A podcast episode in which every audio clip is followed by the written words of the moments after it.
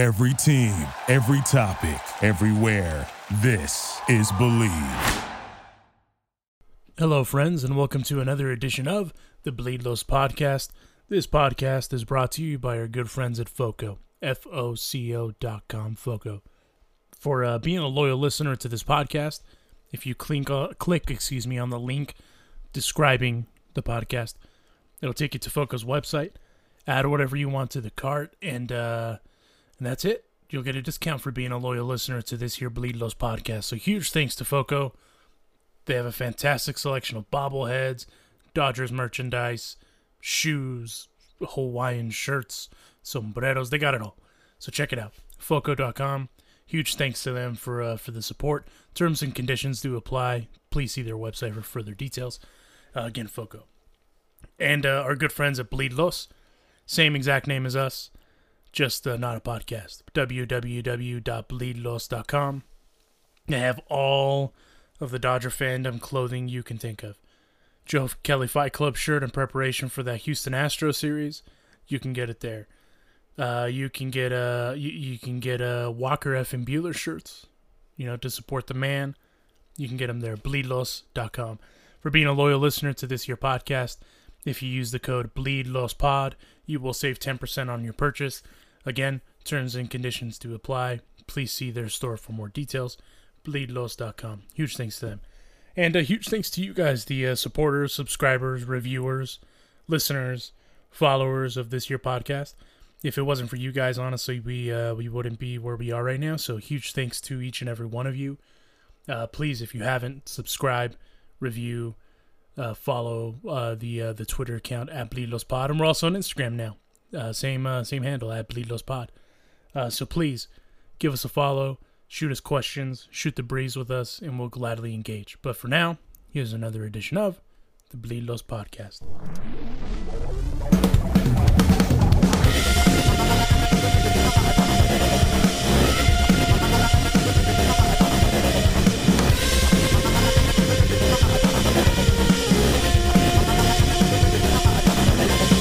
Hey fans, this is Todd Leitz, public address announcer for your world champion Los Angeles Dodgers, and you are listening to the Bleed Los podcast with your hosts Alonso and Juan, with the babyface gimmick in the sky, Roger.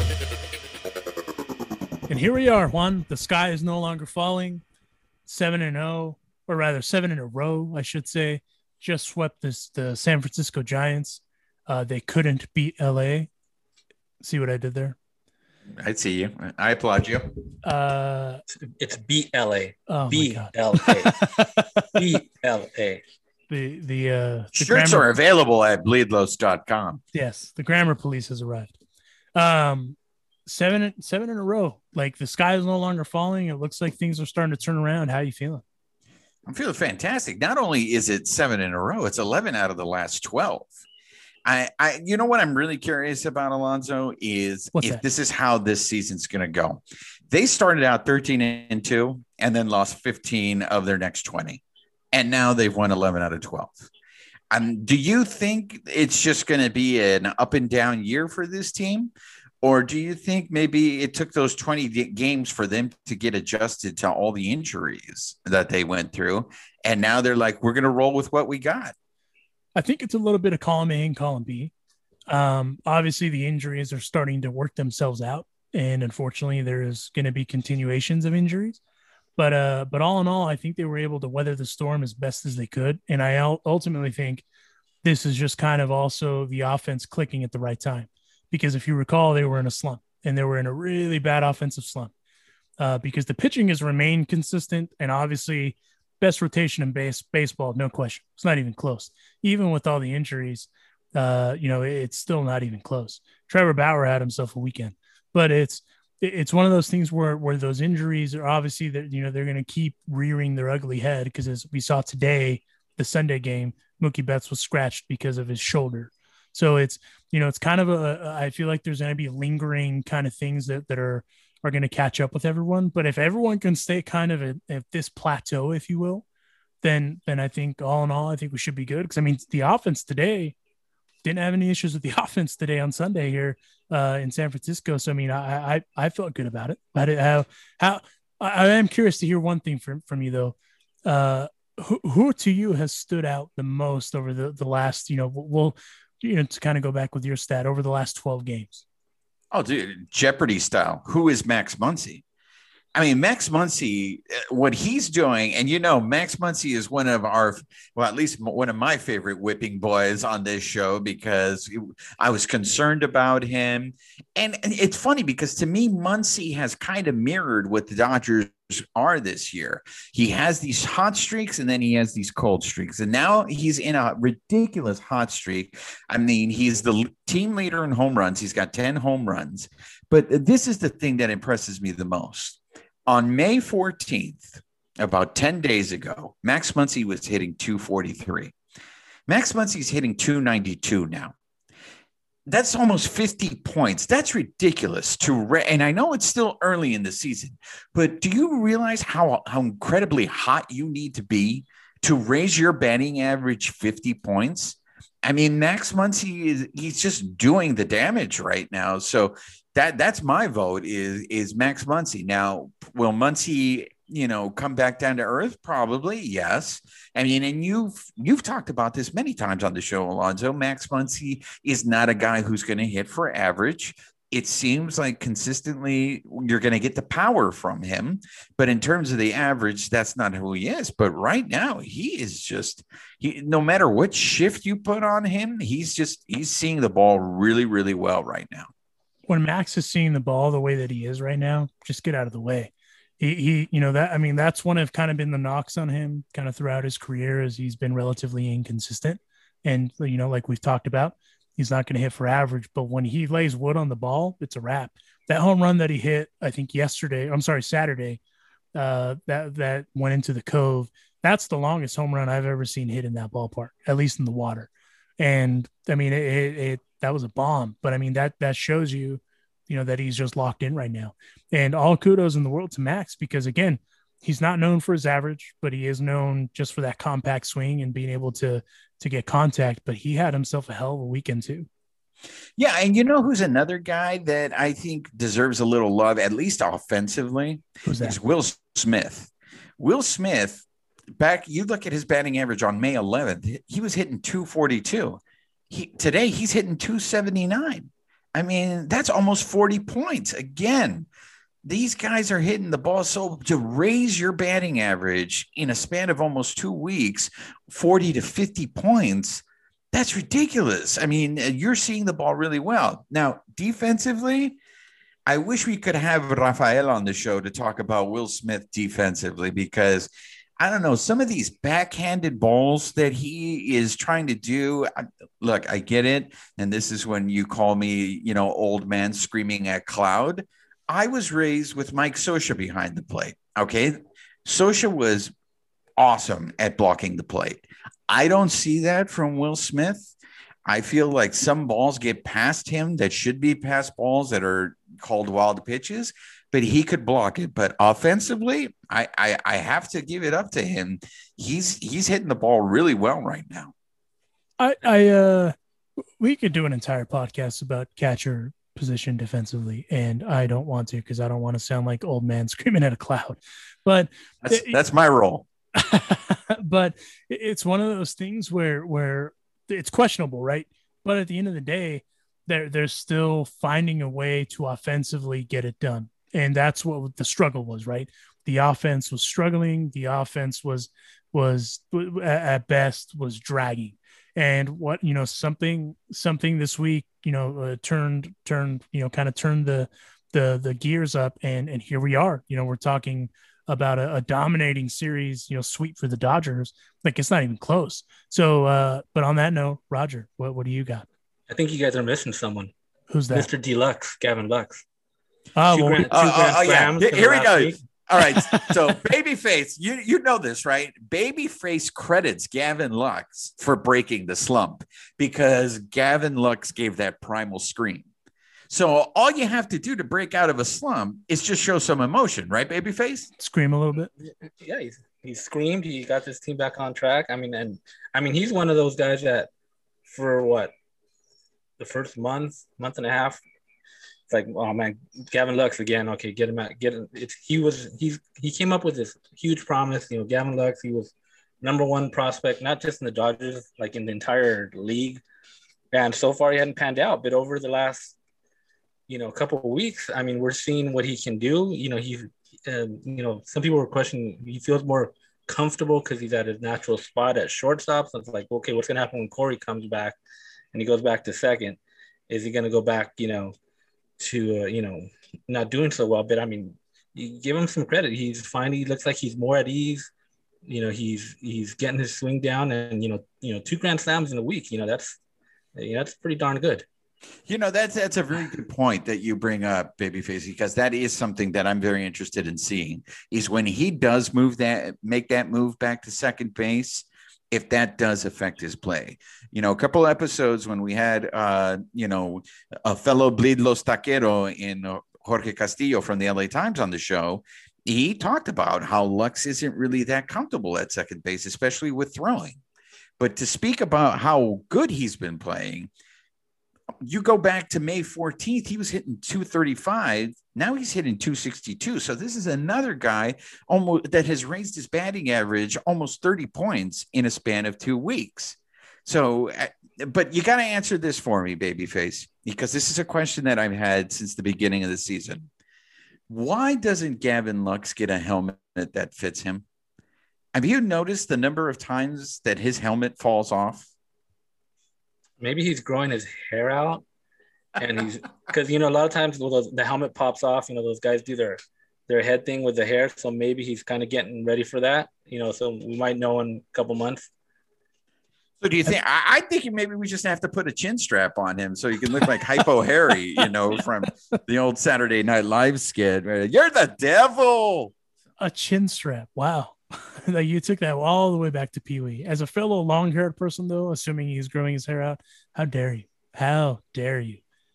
Sorry, uh, I, cho- I, chose violence today, Alonso. My apologies. you woke up choosing violence. Ironically, though, the Dodgers also did too, because do you know what the run differential was before Sunday's game?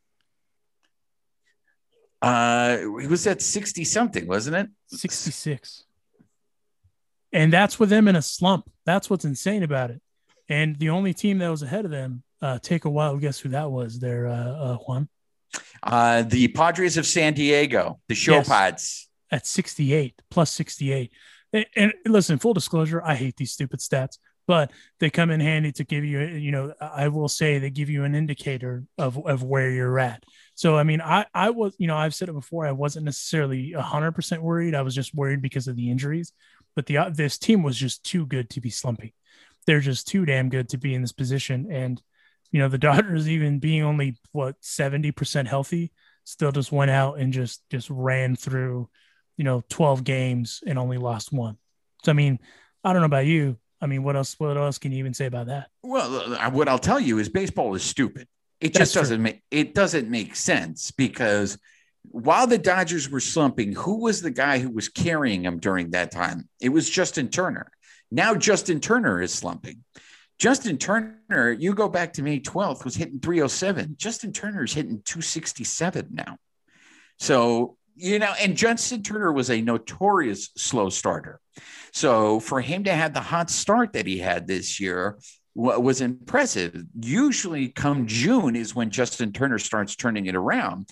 But I think this is why it's so important to have the stacked team that the Dodgers had that when a guy like a leader like Justin Turner is scuffling, you have guys like Gavin Lux, Muncy, Will Smith that are picking this guy up and, you know, delivering for the team. Uh, one guy that we haven't brought up, and he's been very consistent the whole year, but this is a question that I have for both of you guys.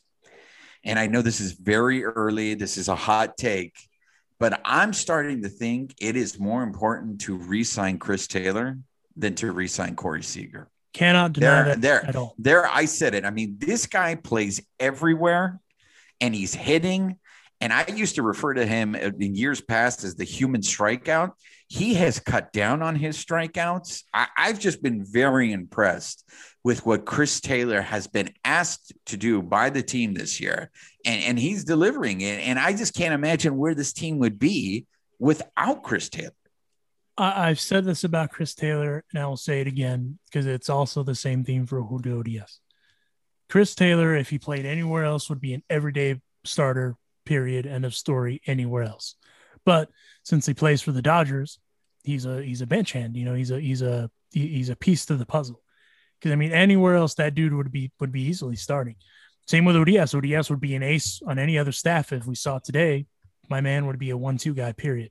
So I, I agree with you 100%. Can't can't disagree with you in any way. Chris Taylor must be protected at all costs from everything. COVID, car accidents, everything. And shout out to Zach Lee wherever you are. Hope you're listening to the show. Because let's not forget who was traded for Chris Taylor. exactly. Uh, but I mean, at the end of the day, I mean, dude, Chris Taylor's contributions to this team coming off of the bench and filling in in these positions where guys have been hurt, it, it, nothing else can be said. I mean, he's just he he's one of those. He's a baseball player. There's just no other way to put it. Puts his head down, and whatever they ask him to do, he does it. I bet you if they asked him to pitch, he would pitch. I mean, that's just how much of a team guy he is. And I mean, even this year, he's hitting 279 with six bombs and uh, and 21 RBIs. That's a bench player. So so again, you know that that for the most part, that's your second baseman, maybe your left fielder, you know, kind of guy. But I mean, this dude, that's what he's doing coming off of the bench. And in how many games is he at right now? Uh, well, he's got 140 at bats, so that's what that's like. That's half of these games at minimum. So, so I mean, it's one of these things where it's like, hey, you know, re-sign him, and he was a fifth round overall pick by the Seattle Mariners in 2012. Thank you, Zach Lee. Exactly. He, and, he's he's going to be one of those guys, though. Again, though, though, that so many teams are going to probably just throw money at him and have him come and play as an everyday player. And again, the Dodgers are going to offer again that okay, this is what we offer the limited role. Okay, you play all these positions, but you know there's going to be a team that's going to be like, hey, Chris, here's what we got everyday center fielder, whatever, everyday second baseman. So I don't know, is that going to be something the Dodgers are going to be able to compete with? Yeah, because he plays every day for the Dodgers. Right he now, just uh, play he just plays in a different position every day. And I, I mean, I get it, you know, and Alonso could probably speak to this uh, more than I would. But I would think there is probably some comfort in playing the same position every day. But there is a part of me that I would love to ask Chris Taylor, putting it out there into the world. Chris Taylor, come on the Bleed Los podcast so I can ask you this. And that is, is it exciting that he is playing at a different position every day? We saw him at third base earlier in the week. We know he can play short, he can play second he can play every spot in the outfield. I wonder if that, as a baseball player, just keeps you hungry because you are at a, at, at a different position all the time. Uh, but I think you throw whatever money you can throw at Chris Taylor because he's still going to be cheaper than Corey Seager. And I just think that Taylor is, regardless at what position he's at, I think Taylor's better defensively than Corey Seager. I 100% agree with that, actually, that he he I would say defensively, him and Gavin Lux are probably the two best gloves at that position, shortstop. Um, and the other thing about Chris Taylor, he may not be the fastest guy, he may not even be the biggest guy, but the thing is, is that dude, wherever you put him, he's good. He's just good, and and I think that's what you know. Obviously, what keeps him going is that he, they're finding a way to stick him in the lineup to get him to play every day. And uh, obviously, as a major league player, you know you, you want to play every day and and that's the goal right i don't think he's complaining about his playing time because i mean he's played 42 games i just had to look it up and i mean that's basically every day so i, I misspoke when i said he's you know played about half because i mean that's almost every single day so it, it's one of those things where i don't think he's going to necessarily complain because i mean here's the other thing about chris taylor. When they play in an american league city which they're heading to one he can dh you know, it, if they don't have a spot for him in the field because they're happy with their defense, that dude can still DH. So it, it's just one of those things where it's that embarrassment of riches, you know, because he's played second base, third base, shortstop, left field, right field, center field, and he's DH this year. Those are all the spots that he's that he's played. So basically, he has played everywhere except pitched and catched in first base. So, you know, I, I don't think he's complaining necessarily you know, I, I, think more than anything, he just wants they just want to get him in there wherever they can, and that's going to be interesting to see going into next year because, as you said, you know, you have that Corey Seager stigma, And Jorge Castillo said it that he thinks that Gavin Lux is going to be the the the fit to to replace uh, Corey Seager. So does that mean that Chris Taylor automatically goes to second? Maybe. You know, I mean that that would make the most logical sense for me. Uh, because obviously he's a really good center fielder too. But are you going to pull him for Cody Bellinger? No. So it, I, I I think whatever it costs, just give him that money. Because as we saw in this offseason, they gave Kike and they gave Joc one year deals, and they weren't even for crazy money. And Chris Tra- Chris Taylor has one of the uh, I guess highest approvals coming from uh, Clayton Kershaw. He said uh, when he, when when he shows his son Charlie, you know, players, he wants him to be like Chris Taylor. Is one of the guys that he wants Charlie to grow up to be like. And that's a solid And- and example. And you know what, babyface? I don't want to downplay what you said because you're right. If someone throws a ridiculous amount of money, it's going to be really hard for him Yeah. to say no because I don't think he's made that much money uh, so far in his career. So, yeah, I'm sure there's going to be a lot of teams that are going to overpay, but I, I- think the Dodgers can make it very appealing to him. You know, if they can somewhat be close to matching those numbers with the fact that you're going to be competing for a championship every year here. Like, if someone throws like uh, this is a random number off the top of my head, I don't even know if this works, but if someone throws $50 million at him, which is probably going to be a lot of money for him, but it's the Baltimore Orioles that are throwing it, do you take it? I mean, look at the places that Geek Game and Joc went. They went to teams that were like, I still think it was a mistake that Joc didn't Joc didn't take the White Sox deal. Uh, I think he would have been better off because that team is better than than than the Cubs. But Kike went to the Red Sox, and the Red Sox are competing. So they both went to places where they could still have a chance to at least get into the playoffs and a chance to win. I, I I mean, this is way too early. It's May. For all we know, you know, the wheels could fall off the wagon and Chris Taylor could just start not playing well for the rest of the season. But just right now, everything that he has accomplished from the beginning of the season till now, I think the Dodgers would be hurting a lot worse than they already are if they didn't have somebody like Chris Taylor. Well, and he's only 30. He's going into year 31 next year. And uh, in the eight seasons that he's been a professional ball player, five of them have been in the show, and he's made $15 million. We have to remember that everyone had to take a pay cut last year. Uh, so, so I mean, it, uh, he's making 7.8 this year. I suspect if you give him, you know, eight and a half to nine, maybe even 10 million a year, he'll stay. It's very doable for the Dodgers because they have a lot of money coming off of their books next year. The other thing is, is the Dodgers also value dudes that can play multiple positions, you know, heavily.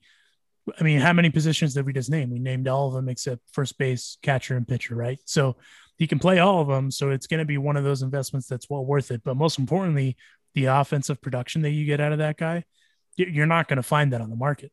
Even if you were to go out and, and get a, you know, we'll, you know, just for for argument's sake, we'll say like a Marwin Gonzalez or anyone like that, you're not going to get that same level of production because, as you saw with Edwin Rios, who can play multiple positions, granted he had an injury, but he didn't live up to the hype like he did last year, right? So there's always a, a risk as far as that goes. But I, I, would be, I would be shocked if I'm honest though, if they let Chris Taylor walk. I would be absolutely shocked. Corey Seager, to Jorge's point, uh, Jorge Castillo from the LA Times, I agree with him that I don't think they're going to re-sign him. But it doesn't make it makes sense to let Corey walk. It doesn't make a lot of sense to let Chris walk. No, I, I agree with you. And I don't, you know, before we start getting labeled as Corey Seager bashers, and now Corey is never going to come join the carne asada here with us. But I will say this. I, I don't know if I can prove this. I don't know if the numbers support what I'm about to say. But does it seem that the Dodgers are playing better defense with Lux at shortstop, or is that just something a figment of my imagination? I think it's a figment. Um, I think defensively they were there, uh, were regardless of Corey being in, in on in the you know lineup or not. Uh, I mean the Dodgers are just. I mean they're top to bottom on paper. They're they're far far and, and, above beyond any other team that you can think of. They're definitely the, one of the more complete teams, right? So no matter what, the defense was going to be there. I mean that's one of their other bigger metrics. I, I just think what it comes down to is is Corey and Jorge Castillo said it also to give him more credit. Corey Seager is a good is a good baseball. He's a great baseball player. He's elite, right? But his defense, is, as you have pointed out in the past one, is shaky. You know, he he can get those routine ball, you know, routine plays, you know, get that going. But but as we talked uh, with with Jorge, when when you talk about Fernando Tatis's range, that's something that Corey doesn't have. You know, those are the the balls that he wishes he could get that Lux probably can get. You know, with more reps at that position. But granted, playing shortstop in the major leagues, that's next level. You know, you, we can sit here and compare to how Gavin might have done it, you know, in 3A or 2A. But when you're talking, you know, in the show, that's that's a whole other, you know, we, we have to give that more than what is it, six games, seven games that he's played in that position. And, and even in that, I believe Chris Taylor got two of them. So, so it, you know, that the, the verdict is still out on that, I guess is, is the, that's the long answer for that. Yeah, and you know, speaking of you know our ble- our fellow Bleedlos taquero Jorge Castillo, he's going to be joining us live from San Francisco to uh, uh, give us a brief update on the on the end of this series, right? Yes, and uh, and before we dive into that, so uh, Albert Pujols signed last week. We did not do a podcast because I was traveling, so that's why we're actually going to talk with uh, with Albert, or I'm sorry, with Albert, with Jorge. That'd be cool if we could talk to Albert. But uh, we're we're talking with Jorge Castillo of the Los Angeles Times. Uh, he's going to give us a little bit of a rundown of uh, uh, of how that deal came to be, and also the acquisition of Yoshi. Oh damn it! I already forgot how to say his last Don't name. don't even say it. Don't even try it. I'm not even. But Yoshi, It's just Yoshi. Yeah. Every, he is just Yoshi. He's like Madonna. like one one name, one name only. Yeah, Madonna or Cher. So Well, he's going to talk to us about how that deal kind of came about, and uh, and and without further ado, here's our uh, good friend of the show, Jorge Castillo of the Los Angeles Times. Uh, wanted to have you on because you broke the uh, the story about Ad- Albert Pujols joining the uh, the Dodgers, and uh, I wanted to see if uh, you can give us uh, a little bit of detail how that deal came to fruition so quickly. Yeah, I think it was. Um, I think what happened when, when Paul got DFA, um, and surprisingly got released by the Angels. I don't think they the Dodgers were necessarily thinking they would sign him. I think it was more just going to happen over the course of the following week, which is how poorly the guys were replacing other people. Um, you know, the, kind of like the guys that they didn't expect necessarily to to depend on. Uh, playing too well. So I think they, they, they just figured out they, they needed some help, some depth, uh, a guy off the bench, a guy who can hit some left-handed pitching, which the Dodgers also had trouble doing this season. And over the course of that week, um, they kind of convinced themselves that Pujols could be a guy. So from what I heard, they reached out that Thursday. Um, Friday, they had a sort of a deal already in place. And Saturday, uh, he was Saturday morning, at Dodger Stadium for his COVID test. And uh, yeah, know, that day, and Monday he was a Dodger. Yeah, Jorge. So this was uh, this is Juan. Uh, this was a move then out of desperation by the Dodgers. Uh, desperation. Uh, yeah, I think desperation might be that's one way to frame it. I think it was a matter of, you know, if the Dodgers were, were 100 percent right now, they had Cody Bellinger and Zach McKinstry, and you know they weren't dealing with so many injuries, I don't think Albert Pujols is a Dodger. Um, you you got to remember when this happened. It's been over a week now, and it's just kind of been, you know, they basically agreed to the deal. Um, they weren't playing too well. At least, you know, they had a couple wins in their belt, but you know, they had just lost 15 to 20. Things weren't looking too great. So yeah, I, think it was a team that was looking for a little boost. I mean, they also, you know, they traded for Yoshi Tsutsugo that, you know, around that same time for some depth. Uh, they were signing, you know, they signed Nate Jones to a minor league deal. They they claimed Phil Bickford off waivers. They, they were trying to like bolster their team, their depth, not necessarily know the top end, because they have guys in the top end that are on the edge just they'll come back and help them out, but just more depth pieces. And I think you know Pujols was a depth piece. And yeah, I mean, I, there's no way the Dodgers sign Albert Pujols if, if they were all healthy and playing super well. So uh, yeah, I guess desperation could be one way of framing it. Well, just to follow up, I mean, the last time we had you on the show, you said that the Dodgers, maybe around the trade deadline, would be looking for a right-handed bat. Mm-hmm. Do you think once everybody is healthy, there's still a spot for Pujols and he is that right-handed bat, or are we looking at Pujols uncerious, unceremoniously getting cut again?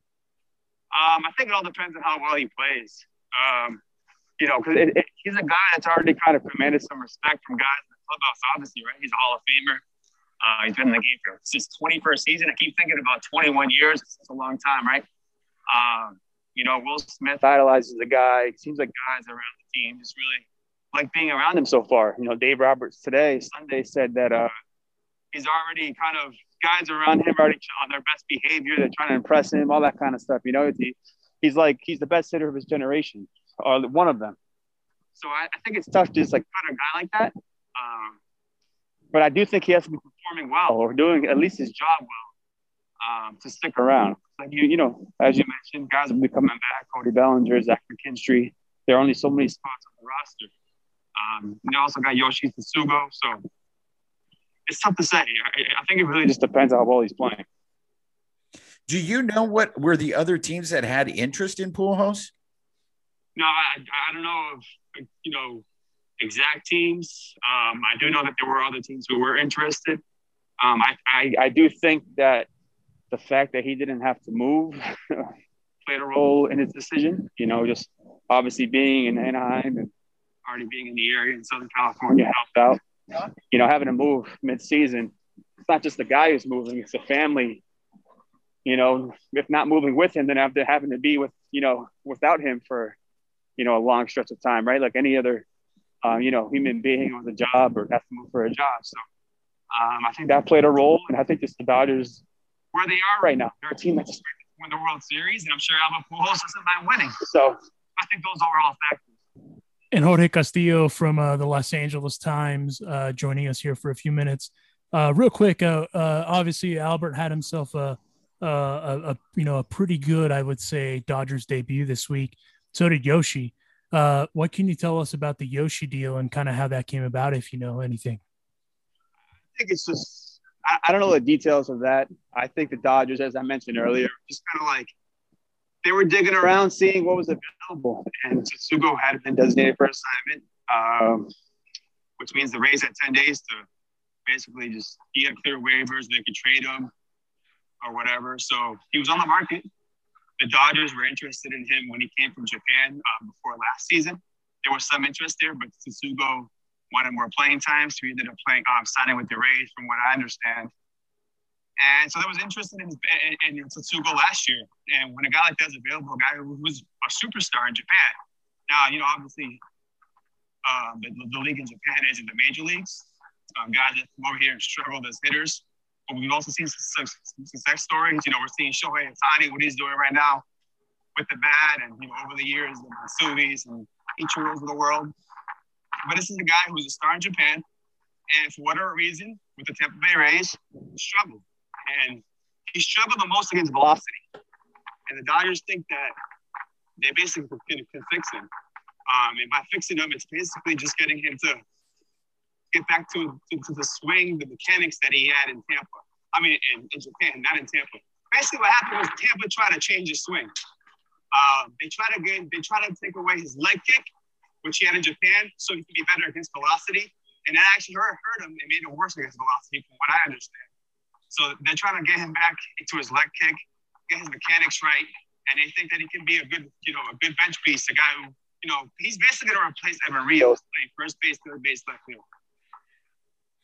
So do you think uh, he, once everybody starts coming back, I mean, you reported that we may see uh, Cody Bellinger and McKinstry uh, by next weekend when we start getting more healthy bodies, you still see him staying on the roster for the Dodgers? Yeah, that's that's another tough one. I mean, let's do the math right now in our heads. Right now, they're bench pieces, right? They need a catcher. So Austin Barnes slash Will Smith. Uh, you got Matt Beaty. You got, you know, with Seager at shortstop, Lux at second, Pollock at left. You got Chris Taylor theoretically as a bench player. So that's three. And then you got Zach McKinstry. That's four. So it's Tsutsugo or Pujols if you go with a five man bench, right? So it's going to be one of those two guys, unless McKinstry's the odd man out. So I don't know. It really, you know, talking to Dave Roberts this week, he was really excited about the Tsutsugo uh, deal. He made it seem like this is a guy that they they can kind of fix and have him be a big contributor this year. Um, but again, you know, it's tough. You know, injuries happen. We're kind of assuming a lot of things right now. You know, guys getting back to full strength. Um, you know, no more injuries happening on top of that. So, but I think when when you know when these guys are full strength on paper, you know, it's, it's going to be either Pujols with Tsutsugo or McKinstry. And I just can't tell. I, I really don't know who, who, who would be the odd man out.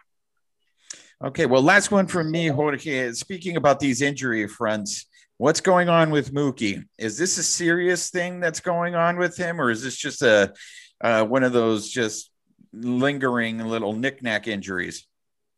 Yeah, I don't think it's serious. I think the problem is that he has like a few of these knickknack sort of lingering things that are kind of hampering him this season, hindering him a bit. Um, he hasn't been himself. You know, Dave Roberts after the game today, Sunday, was asked, you know, what happened with the with the uh, with the shoulder. He said it flared up this morning, and he's been dealing with it for about a week, right? So he's been playing through it. Sorry about that. It's loud here in San Francisco. Um, he's been playing through it. It's, it's not that he can't play. It's just the problem is that he hasn't been able to be himself consistently this year. Because if you remember, early in April, uh, he had a back injury in his four games. So he's kind of been banged up all season. And I think that back injury kind of impacted him a lot more than, than he let on. And I think he's dealing, he's also now dealing with his shoulder thing. So I don't think it's a serious injury in a vacuum. The problem is he has a couple different things bothering him. And it's, you know, different things have been bothering him all season. And we haven't seen the Mookie Betts that we saw last year, you know, when he finished second in the MVP voting and did what he did in October. Now, Dave, Dave Roberts also hinted that the Jimmy Nelson uh, injury, he doesn't think he'll be out for long. Do we have any updates on Scott Alexander? Yeah, so Scott Alexander, last I heard, was just was playing catch about a week ago. I haven't asked about Dave Roberts about that uh, too recently. Um, the Jimmy Nelson thing, yeah, as you said, it's short. He said it'll be a short stint after you know after the game on Sunday. Uh, the problem is with Jimmy Nelson is he's had back, shoulder, and elbow surgeries in the last like three, four years. So it's it's tough to, you know, you, you can say whatever you want about it being a short stint, but you never know with with a guy with that injury history. So, you know, Jimmy Nelson's been really good this year. Um, you know, I think it's 16 outings with a two something ERA. And another guy actually who might be closer to, to return than maybe even Alexander is Brusdar Graterol, who uh, threw a bullpen session here Friday in San Francisco. He's going to throw Tuesday in Houston. And then after that, he'll probably go on a rehab assignment. So I think maybe by the end of the month, we'll see Brusdar Graterol back, back with the Dodgers. And Jorge, last question for you. Uh, as you said, you're in San Francisco. Are you going to be in Houston? And if so, uh, even if you're not going to be there, as you know, the Dodgers are traveling there what do you think this series is going to be like, especially with fans there? Yeah, I'll be there. Um, I, I, was actually there last year too uh, when they were there in Houston. Uh, the only, really, the only LA media member there last year was myself, um, and I'll be there this year. Um, I don't know, man. I, I'm I'm just curious. I'm curious on two fronts. Obviously, the teams themselves, the game itself, you know how that's going to be, but also just like a full capacity full capacity baseball you know, ballpark period. I haven't been in one since 2019. So, you know, having fans in the ballpark as it is at like 50% or 33% capacity has been kind of like straight, like it's been weird. It's been, it's been great, but it's also been weird. Um, so I'm looking forward to that, just seeing how that, that that's going to be. Um, as for the game itself, the teams, man, it's playing Kershaw's pitching Tuesday and Trevor Bauer's pitching Wednesday. So those guys have their own like histories with the Astros. Um, you know, Kershaw obviously has been outspoken about what they did, uh, you know, in cheating. Uh, the Dodgers feeling that they were cheated of a World Series, and you know, Clayton Kershaw was right in the middle of that Game Five. Uh, what happened in Houston? You know, he he thinks the Dodgers think they were cheating, and Clayton Kershaw, that's he's talked about it a lot. He, he'll never forgive the, the Astros for what they did. Uh, and then you got Trevor Bauer on Wednesday, who wasn't on that team, but has spent a lot of time talking trash about the, the Astros and how he thinks they've, you know, use foreign substances with their pitchers. You know, he's been, you know, he's gone at it with Alex Bregman on on Twitter. Um, he's had he has his own history with the Astros, so I think it's going to be a super high. There's going to be a lot of tension. There's going to be a lot of energy. I mean, we saw it last year with Joe Kelly. He wasn't even on that on that 17 Dodgers team, you know, throwing at Correa and Bregman and the bench clearing. And I expect more of that, man. Like, especially with the fans. Last year, that place was empty and I could feel the tension from the press box. I can't imagine this year what, what it's going to be like with a full stadium, a full, a full ballpark. I mean, it's going to be crazy. I think it's going to get, yeah, I think it's going to be pretty crazy. I, am looking forward to it just because, like you said, it, it, there's a lot of history there without there being history necessarily, which is is the, you know th- that's that's what we all like, right? We like the uh, the quote unquote drama, but I'm looking forward to it. I'm just jealous that you get to be there in person. Yeah, yeah. I, I mean, uh, this year we've already seen it right. The Padres, right? We saw the Tatis stuff. We saw it with Bauer, and you know, we, we we saw that sort of rivalry, that budding rivalry. And we saw this weekend uh, Friday, Bauer and the Giants fans, kind of the tension all weekend. You know, it was like a high energy series between the Giants, you know, two old rivals. And now the Dodgers going straight into another sort of tense, you know, high drama situation series against against the Astros. It's been a lot of I think it just shows you how good the Dodgers are, first of all, is like, you know, they have these kind of rivalries and kind of like tense series so, so early on in the year. But it's just really, I mean, it's fun. It's the storylines are there. Um, I think it's going to be, I don't know, I think it's going to be super emotional. I think it's going to be super interesting to see what happens in Houston. And I think you can't you can't overstate how important it is and how different it's going to be with a full stadium. The Dodgers have not played in a full stadium yet, um, and, and, the fact that they're playing their first first game with a full stadium since the 2019 NLDS against the, the Astros in Houston is like it's pretty. Like, you, you can't really write it any better better than that. No, well said. Well said. Well, Jorge, we really appreciate the time. Uh, travel safe, and uh, and we will catch up down with you. I appreciate it, guys. Thanks for having me on. Hey, Jorge, I'm going to check out Mofongos. I'm going to get arroz con frijoles, right? That's what I'm going to, that's no, my order? Well, no, no. Arroz con gandules. All right. The gandules, the gandules. Yeah, the All gandules, right. and then uh, you have to get mofongo too. All right. You, you, you, have to get the mofongo too. You got to get the maduros. You got to get, uh, yeah, you got to get a bunch of stuff. Just go up and down the menu. Try to get as much as you can. Just get All right. I'll, I'll, get everything and I'll, I'll tag you on Twitter for the recommendation. All right, yeah, all right man. Sounds good. Appreciate it. Thank Thanks, you, Jorge. Jorge. No problem, guys. Hey, this is Todd Leitz, public address announcer for your Los Angeles Dodgers, and you are listening to the Bleed Los podcast. Big thanks to uh, Jorge Castillo of the Los Angeles Times for joining us. The, interesting to hear him say, uh, you know, kind of how how the Albert deal came about. You know, no one really knows who those other teams are, uh, but I'm kind of curious to hear your take. Do you think that Albert Pujols remains a Dodger through the entire season? You know, I think it's, you know, it's tough to say. Um, I think what Jorge said is very true. It's all going to depend on his performance. If if Pujols goes one for four every game, I'll take that because Castillo is right. Once we start getting all these healthy players back, Pujols isn't going to be playing every day. Pujols is playing every day right now out of necessity because of the injuries. But once Bellinger comes back and McKinstry comes back, you're going to have to move Muncy back, uh, you know, over to first. Or when Seager comes back, you're going to have to move Muncy over to first because you're going to move Lux over to second. I do see Pujols staying uh, for the rest of the year because, and, and we've talked about this off air. The Dodgers have always seemed to have that veteran, that one veteran that has helped to groom the younger guys. Uh, you go back to Chase Utley, you go back to David Freese.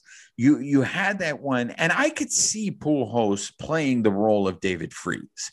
If you, I forget what year it was, but David Freese was really, really a very dependable hitter and actually starting a few games in the playoffs. So I hope that Pujols, you know, keeps it up. I'm not expecting much. Like I said, if Pujols can hit 250 for the rest of the season, he's a better right-handed option and it didn't cost you anything. Because now if you have to go trade to get another right-handed bat those are pieces that you're going to give up. Those are pieces that you could probably use to get a bullpen you know to get a pitcher out of the bullpen. So i hope it works out. Uh, i have to admit i was very shocked. I did not see that coming at all. I did not see the dodgers getting Pujols because i just thought well where's he going to play but this is a very you know you know reminder of right of like when you make plans everyone starts laughing because injuries have plagued this team all season and the i mean the dodgers are undefeated with Pujols so because the Dodgers are not going to lose a game for the remainder of the season because of Pujols, I think Pujols is going to go into the Hall of Fame as a Dodger, right? Babyface, you called it. I can't take credit for I can't take credit for that. First game that he played as a Dodger, Babyface called it. He is going into the Hall of Fame as a Dodger. I mean, he has RBIs now and he has a home run. So great career in Dodger blue. I just want to know how how uh, how drunk you guys were when you when you text that. Uh, I I'm genuinely look. Babyface doesn't drink. Okay, right. so yeah. that's that, why I was curious if you just picked up the habit when babyface sweats truth comes out right okay? right. And he called it. There are no lies detected with any of his statements. And I, and I, think he stays the entire year because you got two guys on the roster right now that once bellinger and, and mckinstry come back they're gone i think. I mean you know peter is going back and i would think is going to go down. So there's two spots right there and Pujols, I think, will still remain. Listen, La Máquina, the machine, is a first ballot Hall of Famer, no battle. Doesn't matter if he would have retired in Anaheim or not. That he he's going into. I mean, if you look up the first twelve years of his career, Jesus, like there there there's we will never see that again. And I I'm I'm I know that's kind of a bold statement, but I don't think we're ever going to see that sort of a, a, first 12 years of anyone's career ever again. No lies detected, Alonso. You're I mean, if you look at it, you and you, everyone who listens to the show knows how high we are on Trout.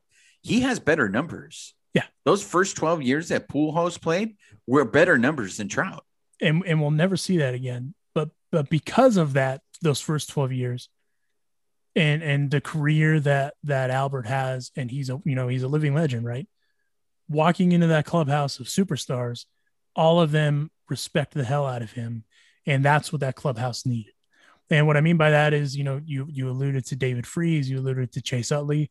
Both of those guys in their own right are walking, living postseason legends themselves.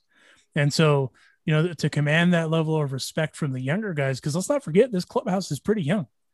You know, you know, Kershaw, Turner, Trevor Bauer, you know, from there it's like Mookie Betts and Blake Treinen. Those are your old your your veterans, right? Kenley Jansen.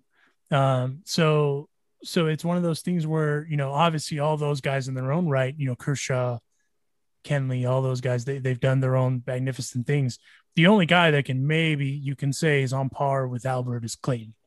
I mean albert is, is you know he's he's one of the nicest dudes in the game. He's a real he's a real one. And that clubhouse needs that. You know they need that that veteran uh that that veteran presence especially come postseason time you know to to get him through the thing. And and I think he's gonna last, you know, even like you said, I think he'll be one of those dudes that goes one for four, you know, you know, two for four, but they're gonna be significant hits. And as we saw in his in his Dodgers debut as an RBI. So I, I I am expecting him to be here for the long haul. The Yoshi move is intriguing to me. And and as Jorge said, the Dodgers were interested in him when he was a free agent. He's a superstar in Japan. Obviously, we know the history between the Dodgers and Japan. You know, they've had Hideo Nomo, they've had Yu Darvish, they've had Kenta Maeda. You know, so it, so they, it's a long, you know, long intertwined history. I I, I find it interesting because uh, because I a front office uh, contact that I talked with when they made that deal. Uh, I asked them who's going to hit more home runs, Yoshi or Albert, and straight up said, "Yo, the Dodgers are going to fix Yoshi, and he's going to hit more bombs than Albert." And that's that's what they want, right? That's what they need. They need that left-handed bat that they can kind of throw into the lineup when they can. Obviously, right now because of attrition, they have no choice but to use them. But man, that's been a hell of an addition so far too. Yeah, no, absolutely. And and you guys heard what Kershaw said earlier in the week, right? Uh, no. The thing is, with Pujols and with Yoshi, Kershaw had said it's nice to have new faces come into. So I I wonder if you know adding those kind of guys there, if it is kind of shaking up that clubhouse. And I, you know, I've heard this from many people, and we've talked about this on the air. Pujols looks different, so maybe Pujols's on-field contributions may not be as drastic as maybe what pool host is doing. You know, what he's showing in the dugout, what he's showing in the clubhouse. To me, Pujols looks like a guy that has been given a second chance, and he's really appreciating that. And seeing that come out, I, I mean, uh, many you you listen to Joe Davis in every game talk about how you know Pujols was Will Smith's favorite player. What does that do for Will Smith to be able to play alongside your favorite player, your idol? You know, does it change things? To, are, I, I know Babyface, you talked about this earlier in the season, especially that stretch where they lost the 15 out of 20 games. Was it complacency? Was it a World Series hangover? What was happening to the team? Maybe getting these guys to come in has changed something for this team and it has lit a fire underneath their asses. I, I mean, I would agree with that. You know, they they they definitely needed something, right? And they got it going and and they got it moving in the right direction because everything, whatever they were doing, like you said, you know, someone for sure needed to either sacrifice the chicken or stop stealing whiskey. I mean, that's that's what it boiled down to. And you know, I mean, again, no, it was just Gavin Lux needed to scream. That's it. That's that. That's it, that's right, it. Babyface? It was the it was the scream. It was a scream heard around the world, well, in MLB at least. Well, and, and, I will say this: the Albert move. We we didn't get a chance to dive into this with Jorge just because he had a run, of course. But I, I'm I, that move hundred percent cut me off guard. hundred percent it's uh, you know it makes sense for Albert because his family is is still there. You know he wants to be close to the family, but realistically, you know he kind of had a, a, a picking of you know I would assume you know four teams maybe five that were in that general area that he could fly into in and out of, and the Dodgers you know definitely were not on my radar as as far as that goes for them to to pick him. And same with Yoshi, the Yoshi move. Obviously, they DFA'd him, so it doesn't cost. It's kind of a low risk, high reward move on both ends. Um, but I mean, Yoshi in his own right, he, he's no he's no no schmuck either. You know, he's he, the Dodgers were interested in him. He ends up signing with Tampa. And I mean, before he came over, he he had I think 205, 206, something like that home runs in uh in the Japanese league. And I think he was like a career like 280 hit or something like that. So it wasn't like it, it wasn't like, oh, we're just gonna pick this guy up and just see if we can plug him in somewhere. It, they kind of knew what they were getting out of him. And if there's one thing we've also learned about the Dodgers, that when when they hear about damaged goods to a certain degree, they pick them up and they and they correct what needs to be corrected that somebody else couldn't figure out. A la Jake McGee, a la Blake Treinen, you know, even Chris Taylor, you know, another example. Uh, and and here we are. And I mean, they're not crazy risky rewards or risky deals either, if you really think about it, because I mean, they're paying them league minimum. So, all in all, though, I, I think uh, I think they're moving in the right direction. But one thing that uh, that is not lacking anything is the Dodgers pitching staff. The the Dodgers pitching rotation, eh, starting rotation, I should say, uh, they're the best in baseball. I mean, they they they should all be in the All Star game. I don't give a damn what anybody says because I mean, Trevor Bauer is five and two with a 1.98 ERA, 88 strikeouts, and a 0.77 WHIP, and that's just Bauer. Kershaw is six and three with a 3.18 ERA, a little bit of an elevated ERA, 65 strikeouts with a 0.95 WHIP. Walker Buehler is three and 0, 2.78 ERA, 59 strikeouts with a 0.89 WHIP. And then Julio Urías is seven and one, 305 ERA with 70 strikeouts and 0.82 WHIP. Best rotation in baseball. That's not even close. But the insane thing is, it's not Kershaw that's carrying the rotation. And we've seen that in years past where it had to be Clayton that had to step up and carry, you know, be the horse, right? Now Clayton doesn't have to be that guy. And I mean, granted, the 3.8, uh, 3.18 ERA is a little elevated from, from what we're accustomed to seeing from him. But even at that, it's still not even close how, how no other rotations even remotely close to how good the Dodgers are. Well, all right. So how much longer before we say that Bauer is the ace of this team? I mean, his ERA is under two. And one of the things that I love about this, and look, this is a guy that if he wasn't playing for the Dodgers, I'd probably be complaining about. So he's one of those guys that because he's on the Dodgers, you tolerate a lot of his antics. But I will say this being able to see him every fifth day out there, one of the things that I really enjoy about watching him is this dude is fearless He does not care. I mean, he was hiding from Roberts in the dugout because he didn't want to come out of the game on Friday. He pitched a league high, not for the Dodgers, but a league high 126 pitches on Friday. And that was in the seventh inning. The guy wanted to keep going. I don't think he wanted to. And and nowadays you don't see that mindset anymore. And I, I think it's got to do something to the team to see a guy out there just show that he's just not afraid and he's just going to go out there and I'm going to, you know, if I'm going to flame out, I'm going to flame out. I'm going to go down swinging. And so I think I, I would love to see as the as the year progresses what effect Bauer has on Buehler, because I feel you know Buehler is our best postseason pitcher. And if Buehler, I think he already has a little bit of that in him. If Bauer can get it out uh, more out of him, I, I mean, it's you're right. It's it's just right now, and we haven't even spent that much time on on Julio. Yeah, Julio's ERA is over three, but it just seems that lately, every time Julio goes out on the mound, he's dominating. And and I mean, we've gone this far in the show without you know mentioning the fact that the Dodgers swept the Giants. And I know that Babyface uh, was not very impressed with the Giants this weekend. But look, the Giants, let's also just keep this in mind. Let's just bump the brakes. We didn't see Gausman this weekend. So we didn't see the Giants' best pitcher. And Gausman has been very successful against the Dodgers. So if we see Gausman, it might have been only two out of three. But for right now, I will enjoy it because we swept the Giants. But eh, you know, this team was a team that was rolling. I mean, they had very good starting pitching too. And the Dodgers unloaded on them this weekend. Aside from Friday's game, the Dodgers offense handled that pitching. Now, mind you, it was a bullpen game for the Giants on Saturday. And today, I mean, but DeSclafani's been pitching pretty good for the Giants. I was about to say DeSclafani is has been quietly doing the thing. Alex Wood has been quietly doing the thing and then they obviously called up our old uh, Dodger friend Scott Kazmir for Saturday's game, and that didn't. Uh, uh, I'm sorry.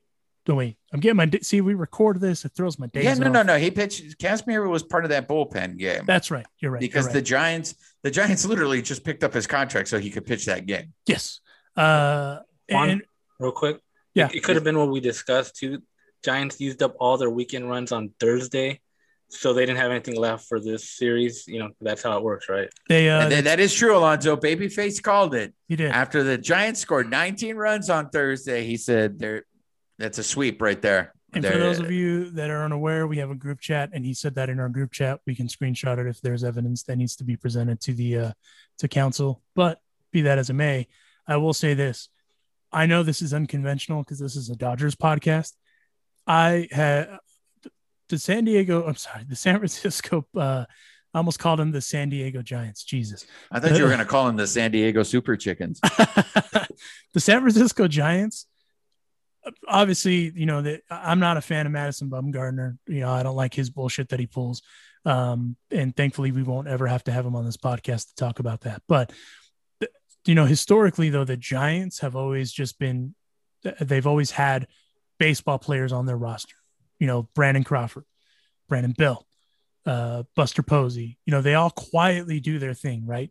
And for the Dodgers to go in there and just shut them down, listen, th- th- there's no other way to put it. It's either, you know, the, the Dodgers just turned it around at the right time. And I will take that. I will take that because, I mean, the Giants, I don't think this is the last we've heard of the, the San Francisco Giants, of course.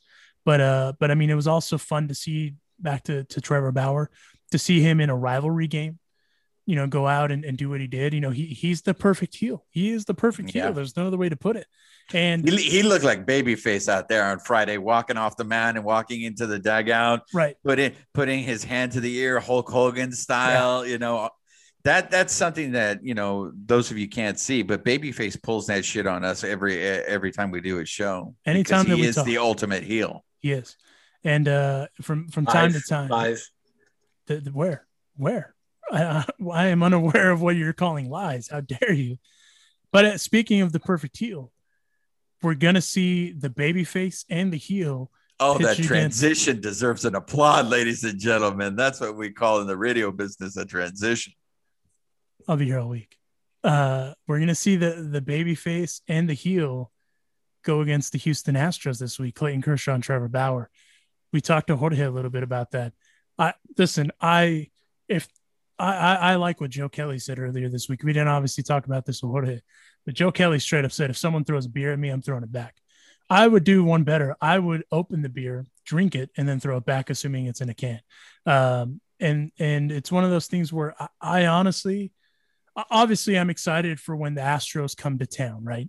Because that's to be that, that's to be its own. There's no other way to put it. It's to be a shit show.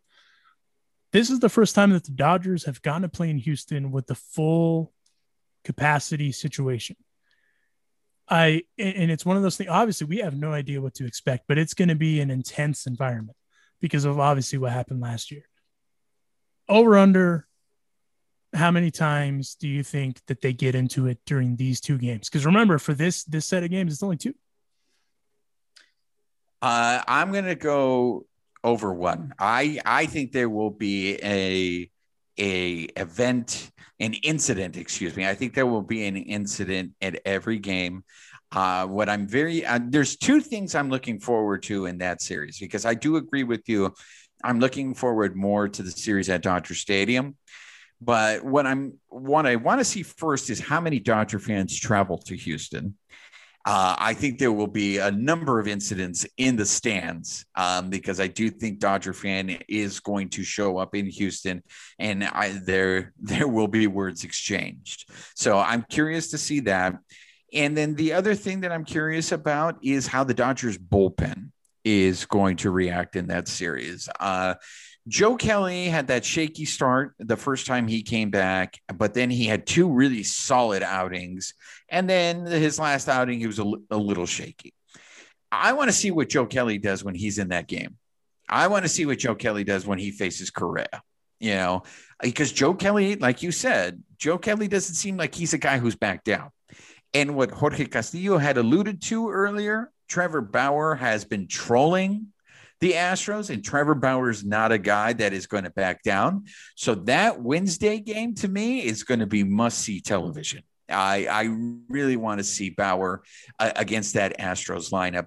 The other, the other reason why I'm curious about the bullpen, and I want to get your guys' opinion on this, I feel like Roberts is really being uh, been relying on three guys, and and I get it these guys are probably our most reliable guys, but I'm curious as to how soon that's going to start catching up on the Dodgers. And that is the way he uses Victor Gonzalez, the way he uses Blake Treinen, and the way Jansen has been using. Now, those are our best relievers. They all have an ERA under two, but it just seems that those guys come in regardless. I mean, Blake Treinen was warming up in the bullpen yesterday, and that game was no, actually today he was today, warming yeah. up in the bullpen. In the sixth, and it was an eleven nothing. It was an eleven nothing game. It's like why why put Blake Treinen out there? So I, I, think it's a combination of two things. One is those are the arms that he trusts, and two, he doesn't necessarily trust the other arms that are there right now. And not to say that like you can't count on them. You know, there's just so much going on that it's like if it ain't broke, they'll fix it. Listen, Kenley Jansen quietly is putting all of us to shame. All of us guys are like, yo, this dude isn't going to be a closer anymore, myself included. He, he just sat there and did this. Like he, he just did one of yes, those. he did. And and he's quietly gotten 11 saves with a 1.31 ERA over 19 games. Listen, all you can do is tip your cap to that because then the last stat that you throw out is his whip is at 0.97 with 24 strikeouts. Listen, that that dude is is he's turning it around. All kudos in the world to him for getting it going. Because if you have a guy like that that you can use at the tail end of your of your bullpen, you just need a couple arms to get you, especially if your starters are going to go five, six, and seven innings every night. Where obviously today, I mean Julio did what he did, and it's like obviously, you know, you were talking about Blake. I was a little perplexed by that, but maybe he was trying to give someone some rest. I don't know, but you know, it, it's one of those things where where the you know they're firing on all cylinders and going into that Houston series. That's kind of what they need, especially from the bullpen. Uh, I uh, going back to the to the original question about what what I'm looking forward to. I am fully expecting Trevor Bauer to troll the hell out of the Astros. And that that like you said, that game is going to be must see TV. Because listen, Jorge said it too. Both Clayton and Trevor have history with the Astros, and for totally different reasons, right? Right, but Kershaw's going to play it cool, while Yeah. I don't think Bauer will. I, I, I'm not afraid of. I, I, I, I, I'm not afraid to say this. Even I'm sure the umpires are going to warn Bauer, and the you know both sides. Hey, don't do anything funny. I would not be surprised if Bauer hits anyone. And you know what? Obviously, the bigger scope of this, it's 100% MLB's fault that that's why this shit's happening. If MLB handles this the way they should have before, then we're fine. I, I go back to to if you've seen it on YouTube, it's when the Mets try to throw a Chase Utley when Thor throws a Chase Utley and they have the uh, the mic on the umpire and I, and I forgive me I can't remember who the umpire is, but uh he you know him and and, and Terry uh, Terry former manager of the Mets uh get into Collins, it Collins, Terry, Terry Collins, Collins. thank you uh get into it and they they go back and forth and they use some baseball lingo that no one really hears unless you're in, in the clubhouse right that's the perfect example of how MLB dropped this because MLB, although I may not agree 100% that Chase's slide was maybe not dirty, it, it, it was a little excessive, but it is what it is, right? We, we, we're here now. MLB didn't do anything about it, and it forced the Mets' hand to deal with it. That's 100% clubhouse politics. So in this case, granted, last year happened in the way that it did, it went down, but they still haven't had anything come of it, right? So you you can't expect the, the game to not police itself and not have guys step up and do what they need to do. And I fully expect Trevor Bauer to be that guy because he doesn't like the Astros for a whole litany of other reasons. So I would not be surprised if Bauer is the guy that incites something a couple of times. And because they're going to get pissed about his sword thing if he goes out there and does that. They're Yeah. going to get pissed about his McGregor walk. And he's obviously going to be the heel, you know, uh, taking it all in. And what it does is it sets it up perfectly for Kershaw to go out and do what he does. And I think he the best way that Kershaw can go out and stick it to them and give him the big middle finger, he's just going to go do Kershaw things. And that's kind of how I expect that series to go with the Dodgers taking both of them. Babyface, come on. I, I want to hear from you. I want I want to hear the real babyface though, not not the reserved, you know, babyface gimmick. I want to hear Roger, who I know does not like the Astros. give, give me your real uh, Trevor Bauer. Yeah, I mean, I think if anything's going to happen, it's going to be it'd be more game two, unless game one you, we see Joe Kelly. If we see Joe Kelly in game one, then there might be some fireworks. I mean, game two, like you said, it's going to be like, I mean, Bauer, anything he does out there, if he throws it high and tight to Correa, Correa is going to get all pissed and start crying that the ball almost hit him, even when it's like you know a foot away or whatever. Um, but yeah, I mean, I think Tuesday, I mean, Wednesday is a game that's really going to be like like you said, must see TV. You know, it's for different reasons, different these different pitchers. You know, they don't like the Astros. It's it's uh, um, you know, all the fans are going to be Dodger fans are going to be chanting, you know, F the asterisks. You know, which we do have a hat at bleedlos.com that you can check out. You know, that's uh, when when when they come to town, I think it's a hat everybody should be wearing. But that's just And me. not not only that, wearing that hat with the Joe Kelly Fight Club shirt that's also available on Bleed on Bleed Los. I mean, I, it just hit me right now, babyface. Next week really is rivalry week It is. because not only are we playing the Giants, you know, in a four game series at Dodger Stadium next week, but we got these two games against, and quote to a fellow Bleedlos Taquero, Todd Leitz, the Astrals. We've got two games against the Astrals and then the Giants. Are those not the Dodgers' two biggest hated rivals at this time? Uh yes. And and well done on the uh the Todd Leitz plug, by the way. Um who by the way, if you didn't catch it, records our intro now. So huge thanks and uh and big ups to Todd for doing that. I I, will say though, uh I wish that we could find someone that's gonna go to those games and just put a GoPro on them just to see what happens. Because it's either gonna be really it's either going to be really bad or it's going to be really just a good at like a good competitive atmosphere. I'm leaning it towards the former, and not the latter. That it's just going to get out of hand. But I mean, at the end of the day, it's 100% MLB's fault. I don't give a shit what anybody says.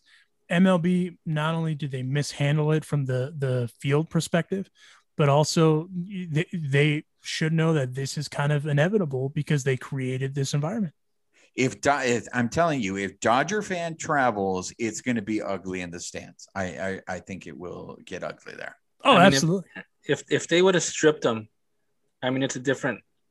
It's, Yeah. it's a different. It's, it's it's a different atmosphere. Hundred percent, hundred percent. It's it's not even it- what the the Joe Kelly thing doesn't happen at all. I don't think. And then now with what's incoming, I mean, I'm sure MLB is already telling these guys, you know, hey, keep it, you know, keep it G. Don't uh don't be going out there starting shit. But it's like, no, like you guys didn't do anything. Why should we care now? You know, we should follow up with Jorge to see if there is a warning to both teams before Tuesday's game. I, I can almost guarantee you that that warning was already been been done. It's I- already been issued. I, I bet you they the league office has sent letters doing all that that chicken shit stuff that they do instead of just dealing with the how they should have. And I, I for the life of me, even if I wasn't a Dodger fan, I I, I would still find it disgusting how they handled that that entire thing. Because for the I mean I I am still pissed and I get heated when I think of the immunity that they gave those guys when you see guys get in trouble for much less. You know what I mean? So it's it's one of those things where it's like, dude, this is it's garbage. It's just garbage. And I'm and I don't blame the players for trying to police it themselves because that's what MLB forced their hand to do. And then I know we're wrapping things up now. So Yeah. just real quick as the out, I, just want to ask you guys, what do you guys think about the Astros? You know, basically going to Major League Baseball saying that they need to step in to stop all these fans from abusing them. Does that add more fuel to the fire? Does that give you more reasons to hate the Astros? It would give me more things to talk shit on them about. like if I was on the field. Um I I think it's garbage personally. Uh, like I said, you know, I've said what I've said. They cheated. There's no other way to put it. They did what they did. There's, as Adrian Gonzalez told us, and it's known if anyone works in the game or has worked in the game that has sources, there's a lot more that they did that has not come out to light. So for them to sit there and do the whole, you know, holier than thou thing, and then just expect to get a pass, uh, you know, from criticism, I guess is the best way to put it. That's chicken shit. That I mean, there, there's, th- th- there's that is a term that's used in baseball that's like used as a magic word. It's chicken shit. And and to me, what the Astros have done, and and even how, and I respect the hell out of Dusty Baker, I do, but for him to to essentially, you know, cry foul about that sort of stuff too, it's like, come on, man, like you know what you were getting yourself into, and and if and that's the thing that surprises me about him taking that gig too. He knows what happened, so for him to sit here and and try to take the the the higher ground, if you will, the higher road, like bro, like you know what happened, you know what they did, and it's it's bullshit. It's just bullshit all around. And again, I go back to the example with Terry Collins and the Mets when they threw at the Dodgers. That you know, the umpire, as the umpire said, you got our asses in the jackpot. That just essentially means, yo, I can't do anything. MLB did what they did. They said what they said. My opinion is different. There is nothing that I can do. All I have to do is make sure that you guys don't actually rip your heads off and that I don't get caught up in the problem. And that's the situation that MLB has put everyone in, not just the umpires, not just these two teams, anyone that wants to retaliate against the Astros. And for them to sit there and say that anyone's saying these mean things about them because they cheated, that's bullshit. All right, last word goes to you, babyface. Close out the show. I mean, Josh Reddick, you know, he got a little bit, a little bit of it, you know, this past week. You know, fifteen thousand fans in the, in the stadium. He heard it. I mean, now imagine in August when the Astros come, there's gonna be fifty thousand, and I think Dodgers might even let more, probably get like sixty thousand in there, I think, just, just just to boo them. You know, so no, you're right because they those standing room areas, right out in Yeah. the center field plaza. Yeah, I think they're gonna do whatever they can to get extra extra people in there. I think for those games.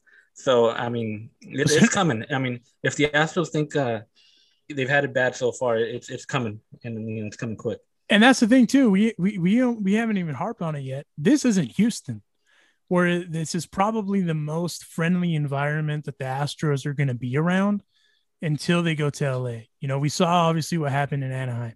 And kudos to those Anaheim fans too. You know, it's been reported some of them are Dodger fans, but still, they gave them the business.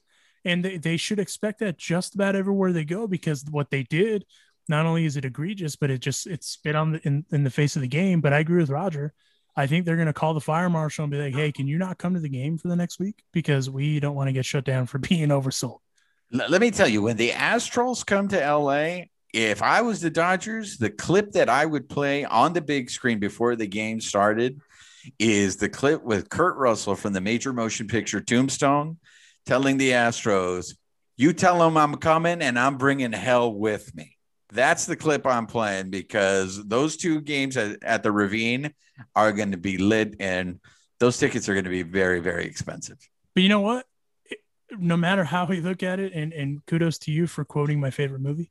Uh, I I uh, I I just I just don't in, in my, for the life of me, I just don't think how the Astros didn't think that their request of that was going to backfire in some way. Does that make sense? Absolutely, absolutely.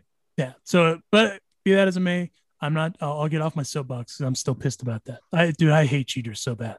Uh, but on that note, big thanks to our friend uh, uh of the carne asada, Jorge Castillo, for joining us as he walked down the mean streets of San Francisco. Uh, the audio wasn't great, but you have to remember my man was walking down the street. And uh, and huge thanks again for him to join us. Please go follow him on the socials if you haven't. Likewise, please follow our socials at Bleed Los Pod uh, on the Twitter machine at Dodgers Beat. Huge thanks uh, to everyone for joining us, for subscribing, and uh, we will see you next week.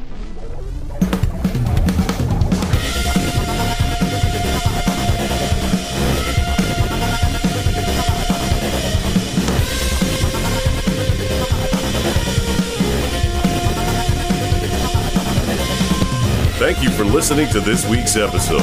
Please subscribe and leave a review to the Bleed Los Podcast. The Bleed Los Podcast is a Dodgers Beat production.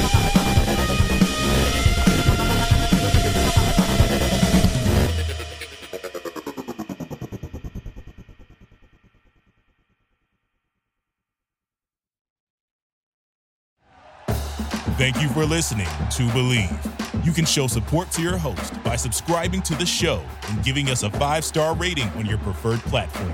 Check us out at Bleav.com and search for B L E A V on YouTube.